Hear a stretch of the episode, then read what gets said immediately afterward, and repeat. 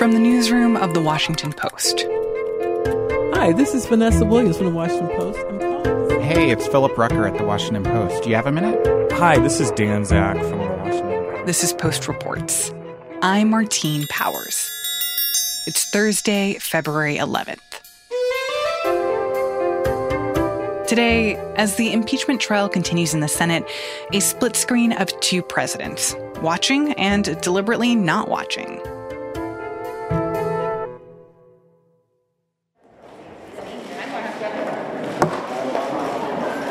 So it'll be in order. Today on Capitol Hill, the House impeachment managers are concluding their argument that former President Trump incited the riot on January 6th. My dear colleagues, is there any political leader in this room who believes that if he is ever allowed by the Senate to get back into the Oval Office, Donald Trump would stop inciting violence to get his way? Would you bet the lives of more police officers on that? Would you bet the safety of your family on that? Would you bet the future of your democracy on that? On Friday, Trump's lawyers will present their defense of the former president. And during Trump's first impeachment trial, we basically knew what he was thinking at every moment because he was tweeting and retweeting in real time, sharing his reactions dozens of times a day. But this time, things are a little bit different. We talked to Ashley Parker, the White House bureau chief for The Post, to get a sense of what Trump has been up to for the last few weeks and why the people around him say that he's been weirdly chill in the run up to the impeachment trial, the president, according to friends, advisors, and allies, is sort of far calmer than they would expect. Which isn't necessarily to say that he's calm, but you know, in talking to four separate senior administration officials describing the president in the sort of week or so leading up to the impeachment trial, they all used the word that he was chill or chilling. Hmm. And as the impeachment trial is happening in the Senate, what is former President Donald Trump doing? So he is at his private club in Mar a Lago, Florida. He is playing golf. He is having dinner and lunch, oftentimes on the patio, but with a sort of close knit group of, of people, either family members or sort of political staff that are still on his payroll. And of course, he is very cognizant of this impeachment trial, griping and fuming about the people he believed wronged him, whether that's Liz Cheney, the congresswoman from Wyoming who voted to impeach him, or House Minority Leader Kevin McCarthy, who was publicly critical of the former president's behavior in his role in the attacks on the Capitol before later kind of backtracking. And is Trump actually watching the trial? And if he is, do we know what he is thinking about it? Yes, Donald Trump is watching the trial. This is someone who, as, president, always had TV on in the background, even often during important meetings, always had TV on on Air Force One. And our understanding was that being in Mar-a-Lago, Florida, he was monitoring the trial fairly closely uh, on television. One of the strange things about the fact that Trump is no longer on Twitter is that oftentimes when these live events are unfolding in front of everyone's eyes, we can know very immediately what the president is thinking. And in this case, we don't actually know. What is your sense of his reaction to this, or if he's even trying to not say anything about what is happening in the impeachment trial? You're right. It, it was surreal some people would say refreshing, but certainly different to have a second impeachment trial where there is not the the threat or the specter of Donald Trump weighing in on Twitter. But we do have some sense of what he thought, at least of the opening day, which was that he was quite displeased with his lawyer's performance, particularly the lawyer who went first, Bruce Castor. I'll be quite frank with you. We changed what we were going to do on account that we thought that the House manager's presentation was well done. Bruce Castor showed up wearing a sort of ill fitting pinstripe suit. So there was some speculation that that's the sort of thing that Donald Trump typically would not like. But what we know for a fact is that he did not like Castor's performance. He was quite unhappy. He did not like how Castor praised the Democratic House impeachment managers for making what Castor said was a pretty compelling case. And Trump had sort of been sold on Castor, partially because, if we're being honest, he couldn't really get anyone else to agree to work for him. But also, he had this image of Castor and his legal team as sort of swashbuckling lawyers. And that is not what Donald Trump or anyone watching that trial on Tuesday saw. Castor delivered a sort of rambling, meandering, confusing, not particularly compelling performance uh, that was criticized even by Republican senators, criticized quite harshly and, and quite publicly. And that, that is very rare to see Republican senators so openly just say, well, gosh, that defense was horrible. I'm also wondering what the people around Trump are telling him right now, or how they're advising him to respond to what's happening in the impeachment trial. So Trump's legal team and his advisors generally have been advising him to stay quiet, to do something that he is typically incapable of doing, which is not be the center of attention and to exhibit a modicum of discipline. Their attitude is that it seems like, for whatever reasons, including political reasons, this is headed for an acquittal for the president, that House impeachment managers, no matter how compelling a case they present, are unlikely to be able to get, you know, the 17 Republican senators required to vote to convict former President Trump, and that the less Trump says, the better, because this is a man who has a penchant for self sabotage, who anything they say they fear could further hurt his case or could, you know, make Republicans less sympathetic to vote to acquit him. And in certain ways, they are aided, not necessarily, as one explained it to me, by a newfound discipline Donald Trump is exhibiting, but by the fact that Twitter and other social media companies has banned him from their platform. So to be clear, no one is silencing Donald Trump. He's a former president. He's hardly censored. He could hold a press conference. He could put out a statement, which he has done from time to time. He could call into Sean Hannity's show on Fox News probably just about every night and Fox and Friends every morning, and that network would welcome having him on. But there is a higher bar for Donald Trump to weigh in than firing off what is often an, an ill advised Twitter missive. You know, part of me is hearing all of this and thinking, like, why do I even care what Donald Trump thinks about this this impeachment trial. He is no longer president. We spent the last 4 years like living essentially inside of his head and now we don't need to do that anymore. But I wonder what you think is important about understanding his response to this trial in terms of what we could see from him in the future what he thinks is important for two reasons. Obviously, central to this case of whether he is responsible for inciting an insurrection against the Capitol is what Donald Trump not just did that day on January 6th, but but what he thinks. What was his goal for you know several weeks, spreading the false and baseless claims that the election was stolen? What did he mean when he urged his supporters to fight? When he tweeted out that his vice president was being a coward by certifying the election results?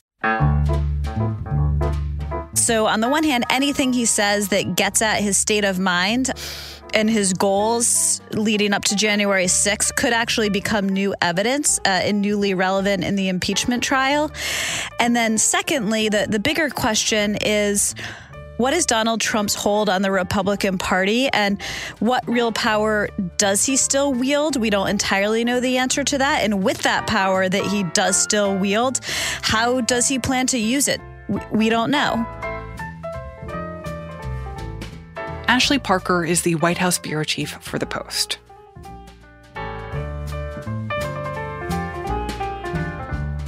As for the current president, people also want to know if he is watching the trial. Did you see the video yesterday during the impeachment trial, and what was your reaction, Mr. President? I told you what I'm, I'm focused on. My job is to deal with the promises I made, and we all know we have to move on. Today, it's about jobs and infrastructure. Um, I, like other Americans, watched uh, uh, the news. I didn't watch any of the hearing live because I was going straight through last night till a little after nine. but I watched some this morning. I think the Senate has a, a very uh, important job to complete, and I think uh, my guess is some minds may have been changed, but I don't know. He is doing really everything he can to show a lack of interest in the impeachment trial uh, and instead really focusing on what the new White House sees as its main priorities of the coronavirus response and economic response. In other words, he's trying to look busy being president. Anne Gearan is a White House reporter for The Post. The White House press secretary Jen Psaki has been asked a version of this question or several of these questions at every briefing uh, for about a week now. His view is that his role is should be currently focused on addressing the needs of the American people, putting people back to work, addressing the pandemic. I asked her the other day whether he would be getting regular updates from Chuck Schumer, for example, or uh, maybe from someone on the White House staff. And she said no to both. His conversations with Chuck Schumer would be about the stimulus package. She didn't expect him to be getting regular updates from White House staff either. And why do you think it is that President Biden is both not really paying attention to the trial, if you believe him, but also being very careful about messaging that he is not paying attention to the trial? I, I mean, I think there are are two things happening here. One is he and the people around him feel very strongly that he was elected to be not Trump. And the country voted to turn the page on former President Trump. And every moment that Joe Biden spends saying that Donald Trump is a bad person is a moment that he's not spending showing value as president.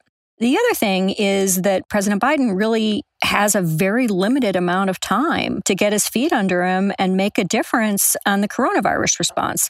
They know that they've got, you know, really a matter of weeks to make a big change in the way that the vaccine is being rolled out and delivered to people, or that will be a failure it was starting to be a failure when he took office. And unless he turns it around, it'll be his failure. So they really feel that this is a distraction, not one that they could prevent, but, you know, one that many people around Biden devoutly wish was not happening. Not because they think that Donald Trump doesn't deserve to be held to account. They do, but because all the oxygen that is going to holding Trump to account is not being devoted to getting either money in people's pockets or shots in people's arms.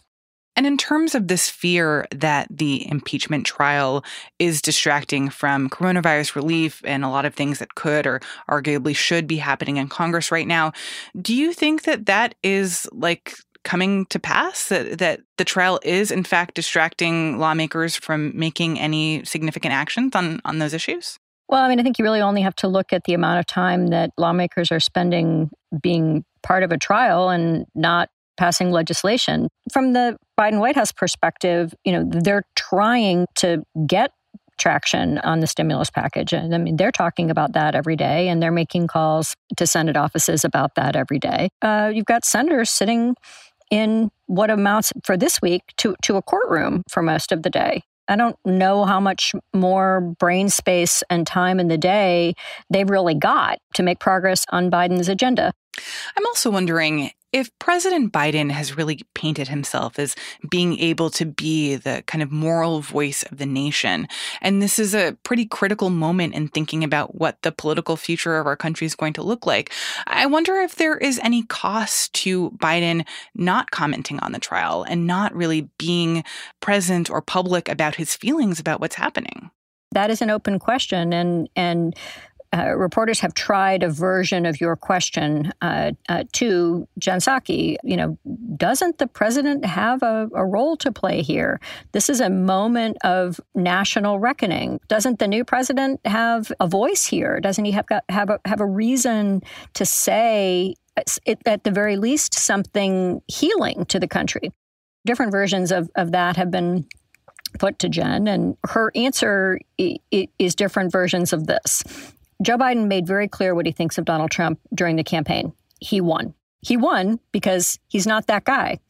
And the country wanted something different. We're giving them something different, and we're trying to show value in that difference. And I wonder if, when we look at how Biden has been navigating the past week, that obviously a lot of his decision making is based on trying to get coronavirus stimulus passed, to focus on the issues that he think matter most to Americans who are struggling right now.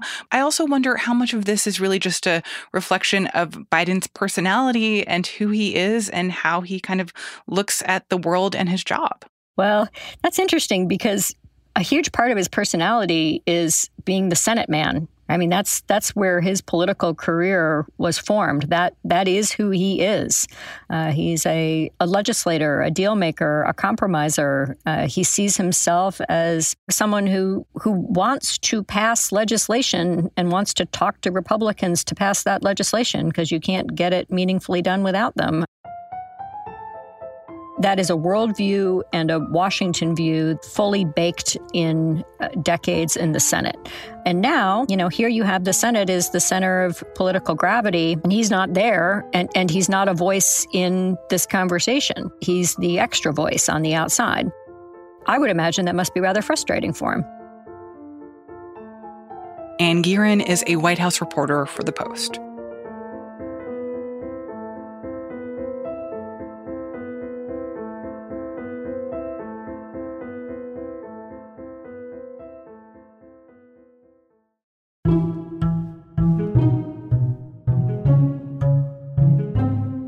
That's it for Post Reports. Thanks for listening. If you want to know the latest about the ongoing impeachment trial, you should check out another podcast here at the Post, the Daily 202's Big Idea. It is a quick, smart, newsy morning briefing, and this week they are covering the latest developments and insights from the trial that you may have missed from the night before. Subscribe to the Daily 202 on your podcast app or find a link in today's Post Reports show notes. I'm Martine Powers. We'll be back tomorrow with more stories from the Washington Post.